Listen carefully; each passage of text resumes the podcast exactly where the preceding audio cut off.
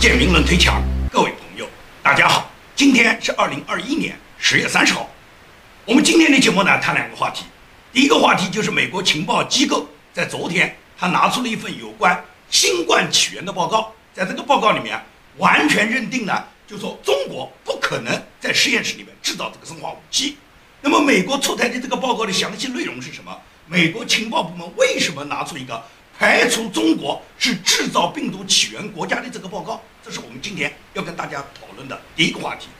第二个话题，也就是习近平他没有去出席 G20 峰会。那么，习近平不出席 G20 峰会，究竟仅仅是因为他二十大之前要连任，不敢出国，怕他出国以后有人篡权夺位，还是说他在国际上现在受到更大的压力？那么，习近平他不出国，在国际社会主要面临的是哪些压力？这是我们今天要分析的第二个话题。那么，先说第一个话题，也就是美国的情报机构啊，在昨天十月二十九号发表了一份有关新冠起源的更新的这个详细的解密报告。这个报告里面呢，实际上呢，就是明确说了这么三点，也就是报告内容很长，但是这个里面呢，它集中表达的观点就有三个。第一个就是什么，根本不知道病毒来源是哪里，这是第一个观点，就是我们没办法知道这个病毒起源究竟在哪里。第二个呢，它肯定了，就说病毒呢一定是最初是在中国传播的，这都是说的是废话。病毒当然是在中国武汉最早传播的了，没有武汉病毒向全世界的扩散，哪有这个全世界遭受这个瘟疫肆虐，给全世界造成这么损失，这么整整快有两年的时光呢？那么第三个这个观点就是什么？武汉疫情在发生之前，中国政府是不知道的，就是中国政府不知情。你看看这个洗地洗到什么地步？这就是美国情报机构。美国情报总监海恩斯和他率领的美国的几个情报集团，包括美国国家中央情报局，包括美国国家情报总监，包括美国情报研究院和美国的军事情报部门综合起来，然后最终向全球发布的他们这个更新后的详细的解密的情报报告。报告里面表达的观点就是我刚才讲的这几个：究竟是从动物传染给人类，还是从实验室泄露出来的？目前来讲，美国情报界给你的结论就是不知道。唯一能给你肯定的，病毒来不来自中国不知道。但是呢，病毒不是中国生物武器研发出来的，他们反而知道。他们就说这个病毒肯定不是作为生物武器被研发，而且中国官员在这个疫情爆发之前，他们对病毒是一无所知的。你看看，这就是美国情报部门拿出的情报报告。我告诉你啊，中国的情报部门都不敢写出这样的情报报告，说中国事先是一无所知，说中国这个肯定跟实验室无关，肯定跟生化武器无关。这个病毒来源究竟在哪里，我们搞不清楚。病毒虽然最初在武汉流行，但不代表起源地就是武汉。中共都不一定敢写出这样的报告，但是美国就是做出这样的结论了。那么你觉得美国情报部门做出的这个结论究竟是政治结论呢，还是科学结论呢？美国这个世界第一的国际情报组织，中央情报局，全球第一的情报能力，不会就搞出这么低水平的一个情报吧？是不是受到北京朝阳大妈给你的压力了？北京朝阳大妈现在挑战他们的这个情报能力超过了你中央情报局啊！现在中央情报局连最起码的情报判断能力都不具备了。至少我认为，一个科学的报告，它的出台是必须要有科学家和情报专家到实地去彻底的考察。彻底的了解当时所发生的事件，所有的实验室和所有的相关人员，需要用各种证据来解释现在出现的各种现象。病毒发源地的武汉，现在仅仅是世卫专家他们到中国去绕了一趟，而去的这些专家全部是中共可以讲叫认可的，也就是绝大部分的专家是为中共洗地的。个别的专家中共虽然不认可，但至少中共认为这些专家不妨害。这才可以给他们发签证啊！你要知道，这个世界上随便哪个国家，任何一个国家，你再有身份的人，你到中国去都需要中国给你发放签证的。也就是世卫组织的这些专家，他们要想进入中国，必须要受到中国的审查的。中国认为你这个专家不合适，他百分之百他会拒发你的签证，你是来不了的。所以说呢，最终谭德赛组织的这个世卫专家，他这个所有专家的名单，基本上中共都是认可的。也就是是这帮人到中国武汉去走马观花走了一趟，而且这个里面绝大部分的专家是为中共洗地的，包括美国这个病毒学家大塔克是跟施珍利他们之间合作，已经合作了十几年，他们之间在这个病毒上面展开的这个研究，获得的各种大量科研经费，他们彼此的勾兑是非常深的。他当然是为中共洗地的了，所以他反复强调病毒的来源在蝙蝠洞里面，就是蝙蝠传染的，跟实验室没有关系。因此来讲，现在。仅仅是世卫组织这几个专家走马观花看了一趟，那么情报部门就能得出结论了。那么在武汉所发生的，包括实验室里面的那些最初的实验人员，包括武汉第一个零号病人现在在哪里，以及武汉最初出现这种疫情，李文亮等八名医生，他们都本人在中国的社交媒体上发出自己的质疑。那么这八个医生除了李文亮死了，其他人都在啊。那么现在美国的情报组织都调查了吗？根本没有查证当地的人、当地的实验室、当地的事，以及整个在流行在武汉流行的所有的最初爆发的那些医院和那些病人，你们怎么就会得出这个病毒不可能来自于中国的实验室，不可能是生化武器制造？究竟哪里来的？你们不知道，而且你们肯定中共在这个病毒流行、这个大流行病疫情传染之前，中共是肯定不知道。凭什么你们敢下这个结论呢？习近平也不敢讲，说是武汉病毒在中国大流行之前，我们不知道啊。习近平肯定知道啊。所以说呢，对于美国情报组织公布出来的这个情报啊，我感觉都是匪夷所思的。拜登他是把病毒溯源的任务是交给情报机构的，因为拜登接任以后，全世界所有发达的民主国家都要求以美国为首对中国进行病毒溯源调查，然后要对中国清算的。拜登很清楚，一旦这个病毒报告公布以后，全球所有受害的国家都必然要跟美国一起找中国清算。那么拜登不敢找中国清算，他更不敢因为中国发起了这个病毒向全世界发起的这个病毒战争，这等于第三次世界大战嘛？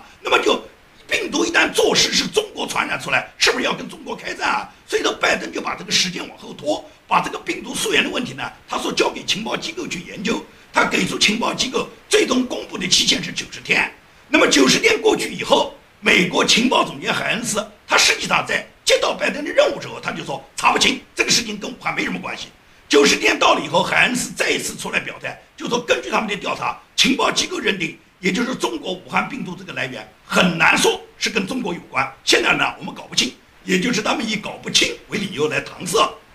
那么他们的报告出来以后，全世界的所有民主发达国家那些科学家、那些传染病学家都不认可。怎么可能搞不清呢？你美国情报部门你怎么可能搞不清呢？你是不想搞清吧？所以说呢，在全世界对美国的压力之下，拜登呢又要求呢这个美国的情报部门，你们再给你们两个月工作时间，然后经过这两个月，你们呢再一次认真的更新你们的报告。那么这个更新报告在昨天已经正式发布了，发布出来就是还是明确就是说这个病毒根本搞不清，也就是他们给出的结论就是人类已经很难确认这个病毒来源究竟在哪里了。就是人类现在的这个认知水平啊，没有办法确定这个病毒来源在哪里。现在说中国它制造了这个病毒，对中国是冤枉的。它的实验室绝对没有泄露过这个病毒，它更不存在把它当做生化武器来制造。而且中国政府很冤枉啊，在这个病毒大流行之前，中国政府完全是不知情嘛。所以说呢，根据美国情报机构给出的这样的报告，你还拿什么去清算？怎么去清算中共呢？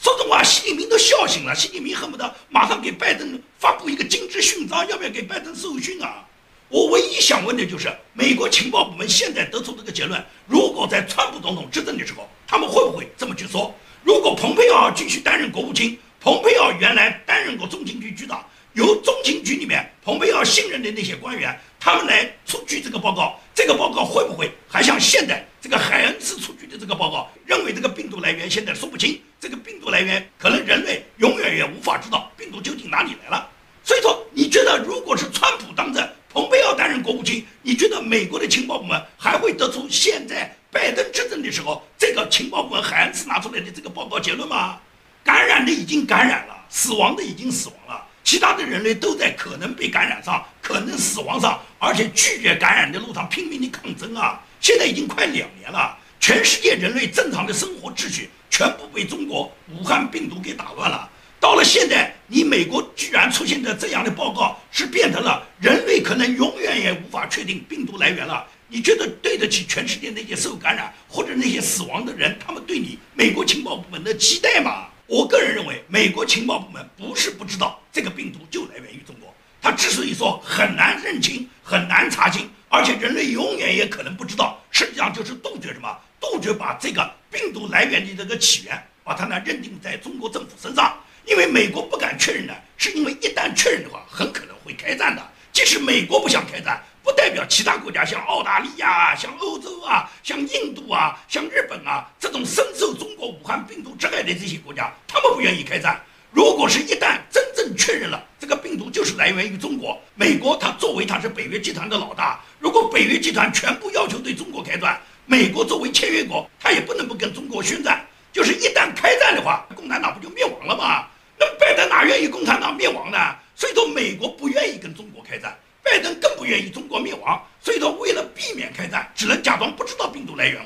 不但是假装不知道，而且是宣布人类可能永远也无法知道病毒是怎么来的。那么不管这个病毒是从哪里来的，首先我们要排除跟中国共产党没关系，跟中国政府没关系，跟中国的实验室泄露病毒没关系。而且明确说过，这绝对不是中共军方研制的生化武器。首先排除了军方研制生化武器毒害全世界这一条，再排除了武汉实验室跟这个有关这一条。那么最多的也就是自然界，什么动物啊、蝙蝠啊这类动物传播到人类身上，最初在武汉开始流行了。而流行之前，中国共产党不知道，中国很冤枉啊！你们不能栽赃中国啊！所以说，美国情报部门他给出的这个报告，完全就是什么？完全就是按照中南海的要求去写的。里面可以讲每一个字、每个标点符号都是中南海满意的，所以说习近平高兴的，现在恨不得跟拜登去喝个两杯。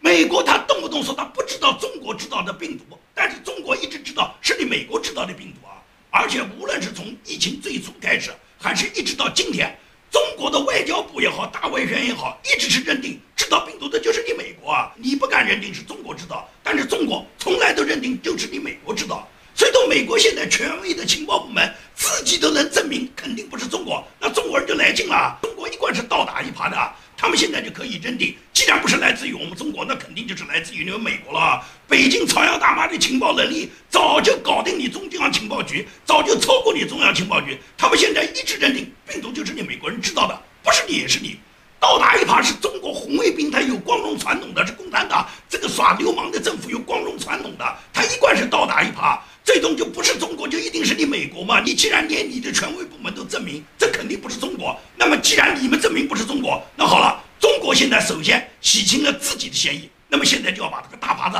倒打一耙到你美国头上，那么最终就是你美国的问题。现在就一直认定病毒多半就是来源于美国，因为你们美国情报部门，你们的证明我们没问题嘛？这不是美国自找苦吃、作茧自缚吗？因此，中国现在就理直气壮啊，外交部啊，中宣部啊，现在开足马力，一致认定美帝国主义亡我之心不死，他们栽赃陷害没成功，实际上病毒就来源于他们国家，而且海外的那些华人大外宣全部把他们发动起来，什么自媒体啊，海外官媒啊，一起炮轰美国，最终这个病毒就是你美国制造的。那么当然了，这是大外宣他们发起的对美国信任的这个宣传攻势，但习近平心里面很清楚啊，虽然美国情报部门他们不敢认定是我们中国。我们现在虽然栽赃是美国，但是实际上中共心里面明白的很，这帮被中共腐蚀拉拢的、用金钱美女搞定的国际政客，虽然表面上呢他们都是为中共效劳的，为病毒起源洗地，但实际上中国他是洗不脱他自己制造病毒来源的这个干系的。也就是习近平在国际上他走到哪里都会有人质问他嘛。那么所以说这是习近平根本不敢参加最近召开的两次国际峰会的理由嘛。很多人都在解读习近平为什么不敢参加这两个重要的国际峰会。那么第一个理由大家都知道，就是习近平不敢出国了。在二十大之前，习近平绝对不敢随随便便出国参加各种国际会议，因为出国期间很可能什么，国内就发生兵变、发生政变了哇，很可能就篡党夺权了哇，很可能一下飞机就进了清城了哇。所以到，习近平现在绝对不敢离开中国，这是他不愿意去参加国际峰会的一个最主要的理由。这个我过去多次讲过。那么第二个理由是什么？第二个理由就是他到了国际场合肯定是相当的尴尬，因为全世界民主国家的领导人都会质问他，也就是他这个人出去以后就被别人一顿胖揍，大家都在质问他，他本人呢灰溜溜的，非常非常的尴尬。所以说，习近平他不愿意出席今天，也就是十月三十号在意大利罗马召开的 G20 峰会，直到昨天，也就是十月二十九号，G20 国家参加峰会的各个国家的首脑都已经抵达罗马了。到了这时候，中国外交部才宣布，习近平不参加罗马峰会，他只会用视频方式出席这个会议。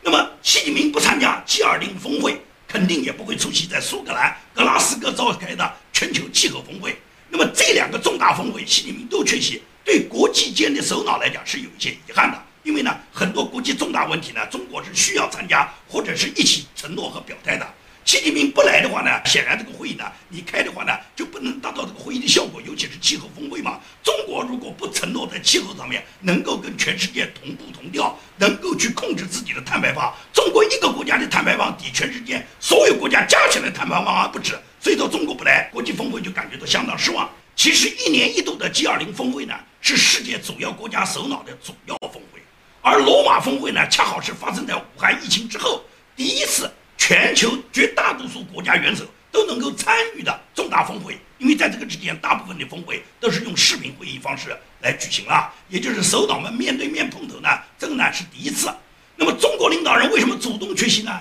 大家都知道，中国现在已经被排除在 G7 首脑之外，又被排除在美日印澳四方会谈之外。所以说，在国际事务上面呢，本来在国际会议上面参与权和话语权呢，就大大的减少了。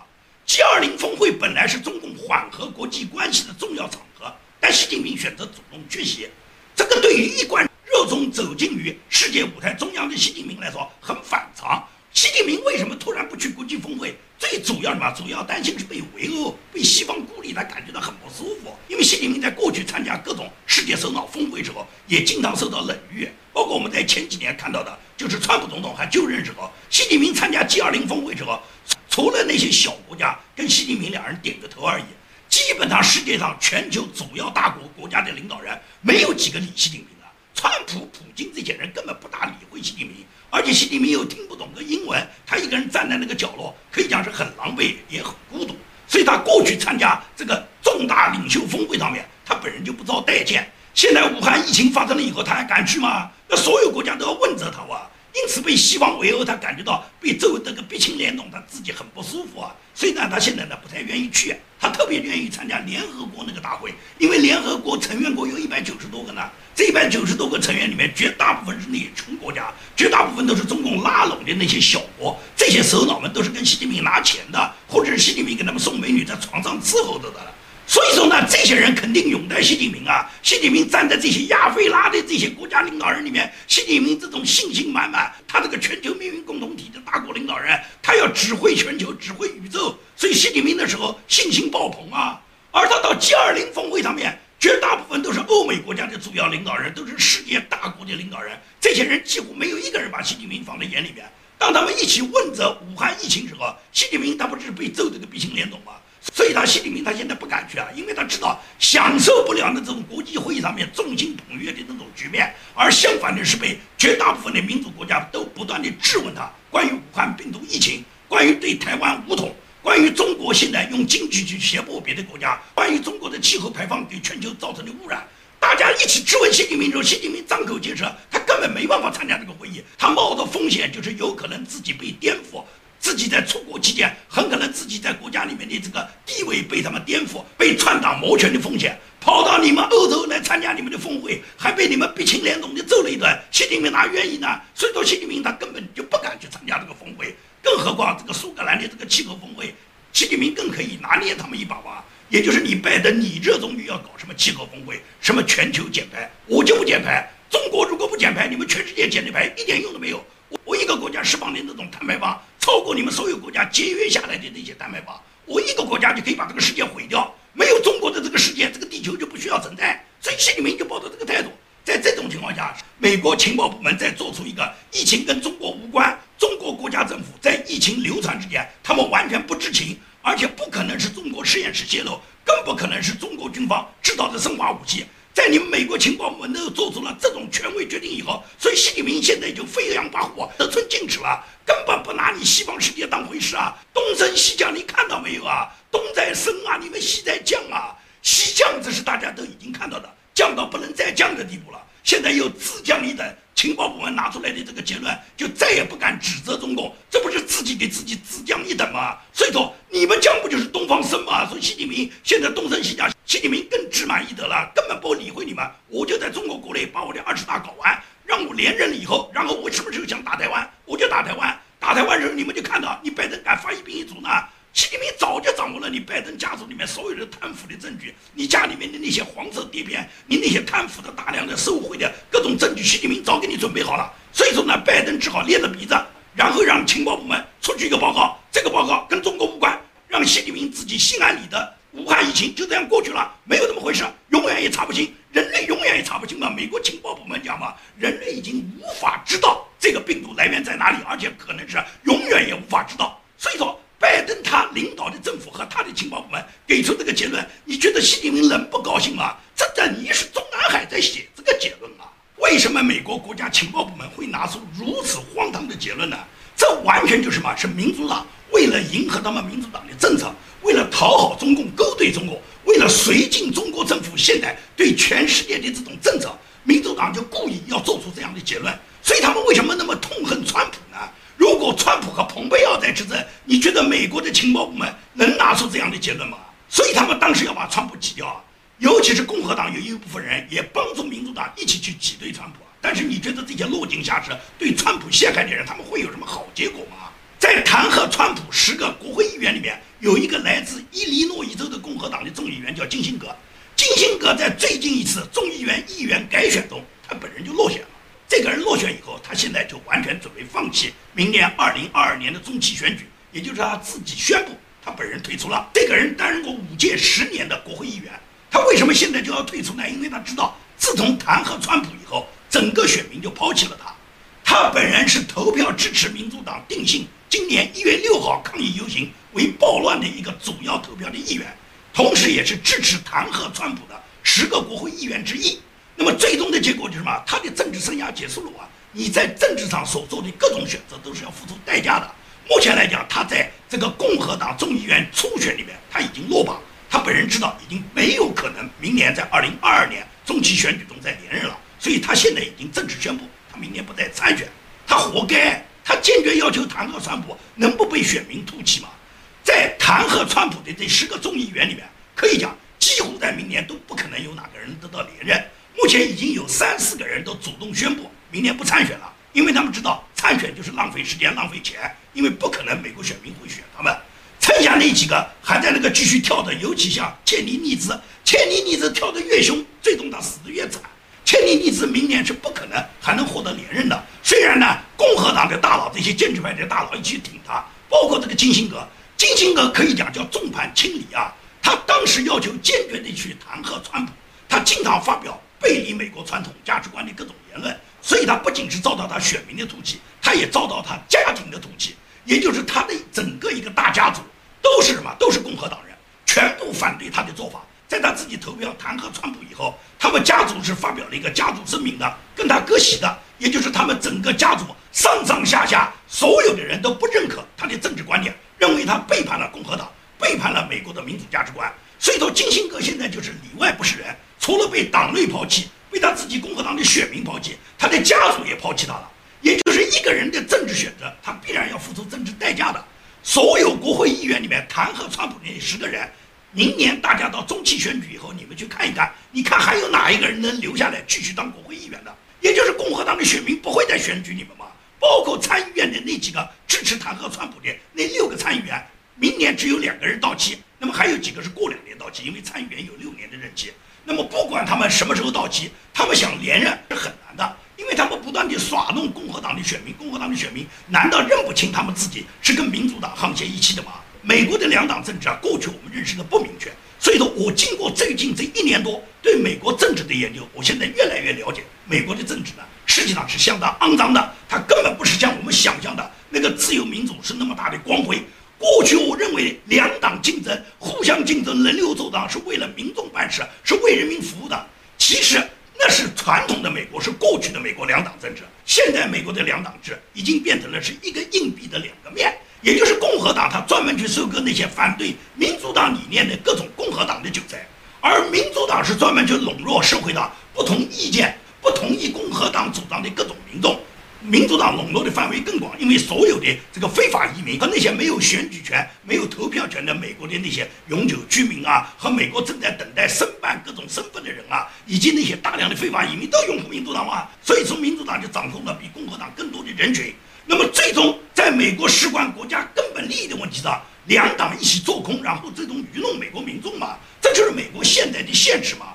不要认为傻瓜只有中国有，你以为西方没有吗？西方人的智慧就高于中国人吗？中国有一个史学家叫司马光，他在《资治通鉴》里面把人在那个年代就分为四类：德才兼备者是圣人，德超过才的是君子，才超过德的是小人，而无才无德的是愚人。在美国社会也好，可以讲才超过德的小人比比皆是，而无才无德的愚人就更多了。所以说呢，无论是中国还是美国，这种才能高于自己德行的人是非常多的，而这些人大部分都是小人。那些无才无德的那些愚人，无论是中国还是美国，这种待宰的韭菜有的是啊。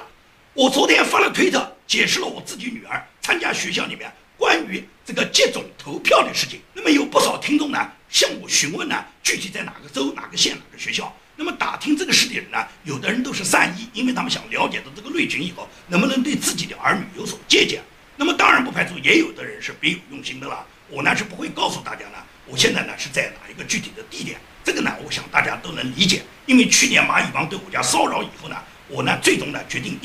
加州。那么我新搬到的这个州所在的这个学校所在的这个县的地址呢，我是不能公布给大家的。但是这件事情呢，我在昨天我的推特上面已经告诉了我的听众们。也就是说，我自己女儿她进入这个学校以后，很快参加学校竞选，她已经成为这个学校里面学生会的委员之一。那么她现在是高中，高中美国是四个年级，就九年级、十年级、十一年级和十二年级，每个年级呢大致呢有十几个呢学生会的委员。那他们学校呢？老师要求就说必须要确定是否在十一月份